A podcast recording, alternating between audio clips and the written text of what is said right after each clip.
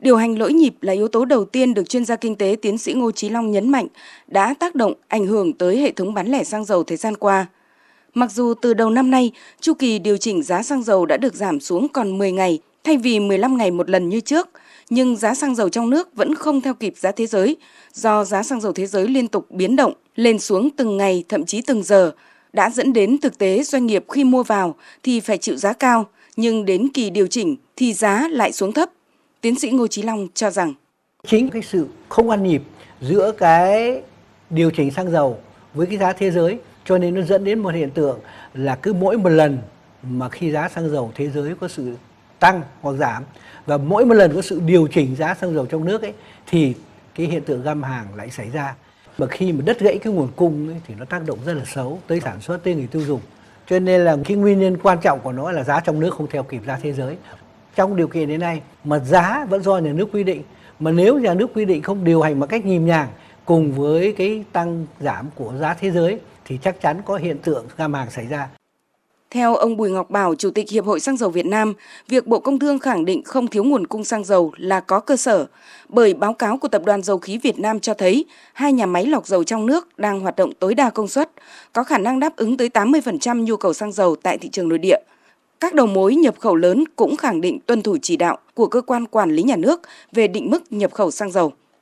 Chia sẻ với khó khăn của các doanh nghiệp phân phối bán lẻ xăng dầu trước tác động của giá thế giới, biến động bất thường, khó đoán định đã ảnh hưởng đến chi phí đầu vào của doanh nghiệp. Việc cắt giảm sâu chiết khấu đang từ mức hơn 1.000 đồng một lít về mức rất thấp, chỉ 1-200 đồng, rồi thậm chí là không đồng, khiến doanh nghiệp kinh doanh lỗ trồng lỗ. Kinh doanh xăng dầu là loại hình kinh doanh có điều kiện, không thể lời ăn lỗ bỏ, nên tâm lý nghe ngóng, mua bán cầm chừng của doanh nghiệp trước biến động bất thường của thị trường thế giới những ngày qua là có. Tuy nhiên, đại diện Hiệp hội Xăng dầu Việt Nam cũng thẳng thắn chỉ ra rất nhiều bất cập cần phải được làm rõ. Dẫn chứng việc các cơ quan chức năng đã từng xử lý đường dây xăng dầu giả, xăng dầu lậu lên đến hàng trăm triệu lít. Những nguồn hàng đó đi vào thị trường không cần có hợp đồng, nên khi đứt gãy nguồn cung, muốn lấy thêm hàng từ nguồn chính thống là rất khó khăn. Xăng dầu là ngành kinh doanh có điều kiện và một trong những điều kiện quan trọng là phải có hợp đồng kinh tế ràng buộc giữa các bên, đầu mối, thương nhân phân phối với nhà bán lẻ về hoa hồng, hạn ngạch và rủi ro. Ông Bùi Ngọc Bảo nhấn mạnh, xử lý sai phạm trong kinh doanh xăng dầu là điều cần phải làm để góp phần bình ổn thị trường và công khai minh bạch là điều bắt buộc đối với một lĩnh vực kinh doanh ảnh hưởng đến an ninh năng lượng quốc gia. Vì vậy, Bộ Công Thương cần chủ động thông tin liên quan đến 7 doanh nghiệp đầu mối bị tước giấy phép kinh doanh hồi tháng 7 có ảnh hưởng như thế nào đến hoạt động phân phối bán lẻ xăng dầu, cũng như việc khắc phục sai phạm của các đầu mối này ra sao để được hoàn trả lại giấy phép. Về việc Bộ Công Thương quyết định tạm thời chưa tước giấy phép của 5 doanh nghiệp đầu mối như đã công bố mới đây, ông Bùi Ngọc Bảo, Chủ tịch Hiệp hội Xăng dầu Việt Nam nêu quan điểm. Nếu mà rút giấy phép thì có nghĩa rằng là cái doanh nghiệp đấy không được hoạt động gì cả. Thì cái này nó để lại hệ lụy rất lớn. Là ông rút thì cái mạng lưới đấy chẳng ai bù cả, bởi vì không có thời gian. Bởi vì là sau đó thì tiếp tục cái mạng lưới của người ta lại bị rút giấy phép tiếp nữa. Bởi vì cái cây xăng trong mạng lưới đấy người ta không có hàng bán thì người ta sẽ phải rút. Mà chạy đi sang bên các đầu mối khác thì không đơn giản do đó là kèm theo những chế tài đấy thì lại phải có những cái chỉ đạo rất là chi tiết rằng là mấy cái ông này phải sang ông kia ờ, rồi là ờ, chính vì lý do đó mà bộ công thương hoãn lại cái hình thức tước giấy phép để nghiên cứu lại cái, cái hình thức xử lý nó như thế nào đấy để không ảnh hưởng đến thị trường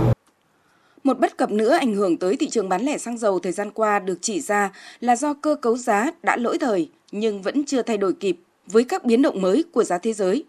Vì vậy cần sớm giả soát việc áp dụng mức chi phí đưa xăng dầu trong nước về đến cảng và premium trong nước theo mức phù hợp với thực tế phát sinh thời gian vừa qua để bảo đảm tính đúng, tính đủ trong giá cơ sở xăng dầu theo quy định hiện hành. Giải quyết được khó khăn này sẽ gỡ khó được rất nhiều cho doanh nghiệp kinh doanh xăng dầu trong bối cảnh hiện nay. Bộ trưởng Bộ Công Thương Nguyễn Hồng Diên cũng đã nhấn mạnh vấn đề này tại cuộc họp gần đây về công tác đảm bảo ổn định thị trường xăng dầu.